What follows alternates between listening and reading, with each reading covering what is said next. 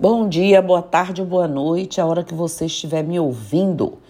Hoje, nessa segunda-feira, vamos começar o dia falando de uma situação, julgamento, uma situação bem delicada e reflexiva, né? Quando passamos a julgar o outro, é que percebemos muitas vezes que o maior defeito está em nós mesmos. Vemos com tanta nitidez os defeitos dos outros mas como é difícil identificar aquele que nos prejudica, nos faz sofrer, nos coloca em situação de erro perante as leis espirituais, né? E deixando a felicidade distante. Se não bastasse a nossa inferioridade ainda, nos dispomos a julgar aquele que certamente, de uma maneira ou de outra, comete os mesmos erros que nós. Olha que coisa. Sempre estamos certos e os outros errados. Bom, há até uma citação católica que muito precisamente diz assim: não julgueis, a fim de que não sejais julgados. E eu concordo.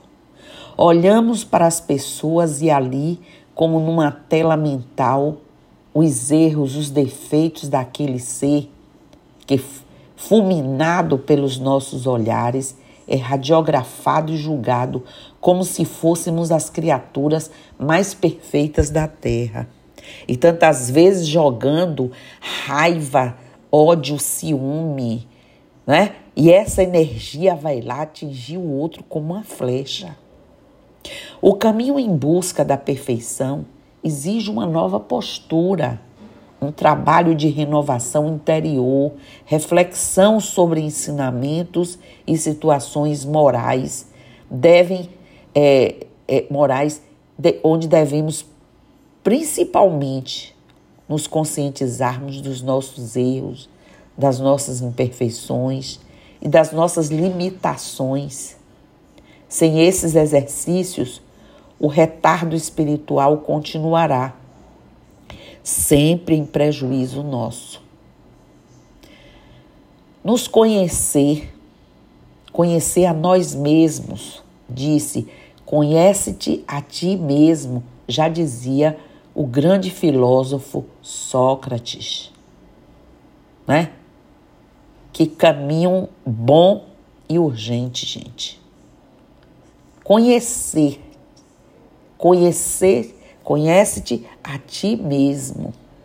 Porque é nos conhecendo, é buscando nos conhecer que nós vamos identificando o quanto de trabalho temos para fazer por nós e não perdermos tempo com o outro. Por achar que somos pessoas melhores, julgamos, esquecemos dos bons ensinamentos. Se gostarmos de evidenciar os erros dos outros, somos maledicentes nos alertam os espíritos evoluídos que será usada da mesma medida com você. A maledicência é uma imperfeição da alma.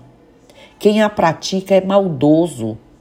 Não devemos esmiuçar a vida daqueles que convivem ao nosso redor. Já basta a nossa.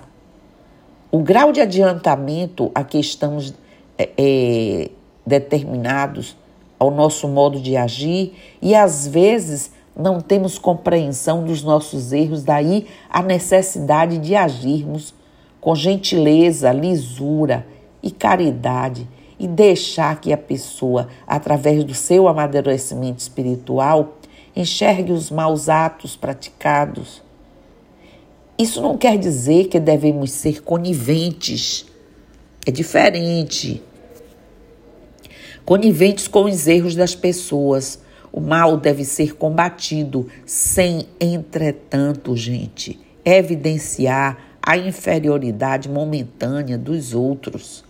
Aquele que erra mais tarde, se refletir, toma nova postura, né? E se for humilde, vai corrigir os seus erros. Julgar é maldade. Muitas vezes dizemos Jamais agiremos dessa maneira. Será que nunca fizemos isso? Acho que fazemos a todo instante é natural da inferioridade.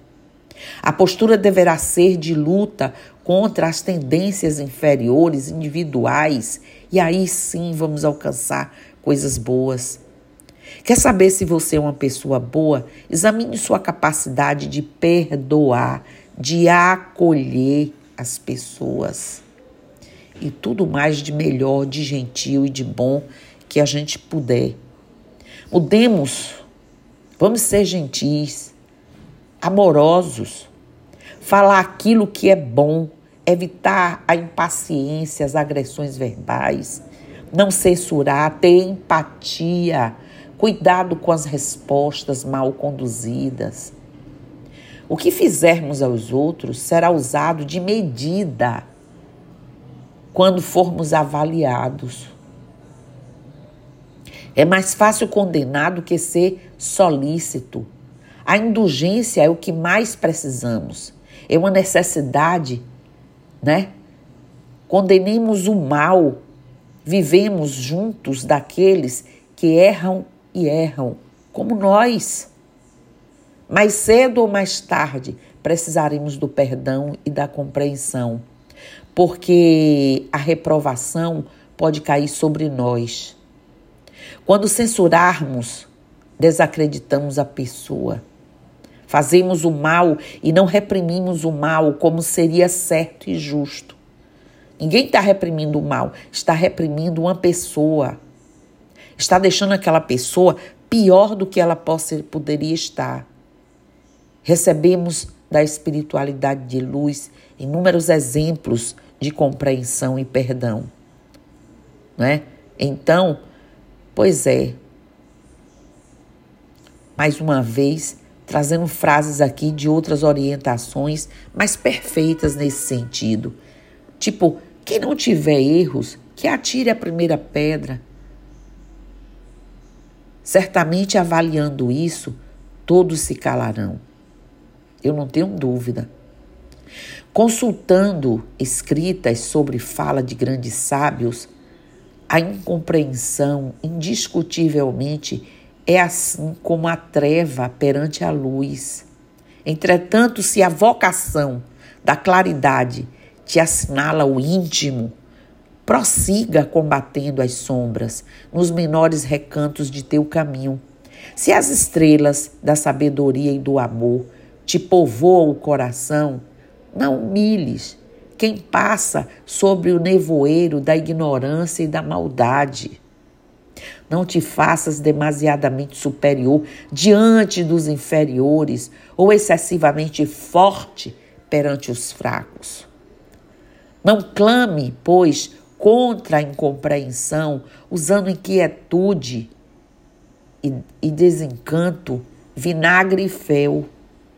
Por trás da cortina do eu, conservamos lamentavelmente cegueira diante da vida antes de nos preocuparmos com os defeitos dos outros, renovemos-nos dia a dia. Façamos a ressignificação de nossa vida, né? Ressignifiquemos tudo. Só a transformação aparente não adianta. Teremos que ir a fundo na renovação da nova personalidade, renovemos nossa alma, vivamos uma vida equilibrada. Se a tendência do homem é causar, é acusar, lutemos contra ela. Quanto mais evoluído é um espírito, tanto maior é a sua capacidade de perdoar, compreender, acolher o outro, porque do mesmo modo que julgarmos, seremos também julgados, ou estamos sendo julgados, com a medida que tivermos medido, também seremos medidos. Volto a repetir, porque olhar a palha que está no olho de nosso irmão e não vermos a trave que está no seu olho. Tira primeiro a trave de seu olho e assim a gente pode ver e tirar a palha do olho do outro e não censurar. Não é isso? O mestre, apesar da grandiosidade de seu espírito, os mestres, a despeito de ser né, os, os que vieram assim na terra, que estavam em condições todas de dizer tantas coisas bonitas, tantas coisas. Eles, muitos deles nos dizem. Então alguém do meio diz, disse ao grande mestre, sempre aquele mestre que veio iluminado, e alguém no meio, mestre, diz a meu irmão que reparta comigo a herança. E ele, aquele mestre maravilhoso, esse iluminado do trono da fé, meu amigo, que me constituiu juiz do arbítrio entre vós. Então, gente, reprimir o mal é nosso dever, censurar o mal também, mas não as criaturas, as pessoas. E através do exemplo que devemos educar. As palavras até convencem, mas os exemplos arrastam, despertam, dão brilho. De um modo geral, somos benevolentes para com os nossos erros e muito severos para com os erros dos outros. A nossa tendência é nos acharmos as criaturas mais perfeitas na face da terra. Sempre estamos certos e os outros sempre errados. Tudo isso nos ensina que existe um determinado tipo de julgamento que devemos evitar, tendencioso, que é uma deficiência comum. É permitir que nossa formação, nossos preconceitos e preferências né, é, influenciem nosso julgamento. É difícil evitar isso. Dizem que os gregos antigos às vezes realizavam julgamentos no escuro para serem influenciados somente pelo, pelos fatos. Precipitar, por exemplo, acontece que a frequência de que julgarmos os, os outros precipitadamente, sem ter todos os fatos ou conhecer todas as circunstâncias. Muitas vezes não temos as informações completas sobre o que realmente aconteceu. Pode ser que não entendamos o histórico ou a motivação do indivíduo acusado, da pessoa acusada. Talvez não sabemos se aquele ato foi a regra ou uma exceção na vida da pessoa. Usarmos de severidade como resultado das perspectivas negativas citadas, ao se formular um julgamento, não raro somos severos e hipercríticos em nosso parecer quando devemos é, temperar nossa análise com misericórdia e amor. Dar-se bem com os outros é, em grande parte, uma questão de espírito. Por um lado, há um espírito amoroso e compassivo que acredita no melhor e tenta levar né, a ajuda ao outro. Por outro lado, Há um espírito severo, insensível e julgador que se deleita em ver alguém receber o que merece. Entre aspas, né? E há o ser insensível. Também é condenável a atitude de pensar o pior sobre o que as pessoas fazem em vez de pensar o melhor. É verdade que podemos conhecer uma pessoa pelo que ela faz, mas geralmente seus atos estão sujeitos a pelo menos duas interpretações diferentes, uma boa e outra má. Nesse caso, caso qual interpretação geral consideramos né, para o que essa pessoa fez? Bom, no âmbito da lei de causa e efeito, seremos eh, bitolados pelo mesmo gabarito que usarmos contra nossos irmãos no desenrolar das nossas vidas, gente, terrena. Então hoje eu trago isso aqui para que a gente busque um pouco mais de generosidade, de amorosidade, de afeto, de acolhimento, de amor, né? De empatia. Seja lá o que for, mas que a gente procure enxergar, olhar os outros mais dessa forma, até porque Muitos, muitos críticos esquecem de si mesmos.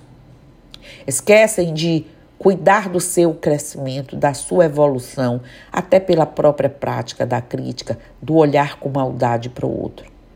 Então era isso que eu queria encerrar aqui, que essa segunda-feira comece, comecemos com muito axé, namastê, saravá, motumbá, mojubá, colofé, mucuyu no zambi, e eu estou aqui.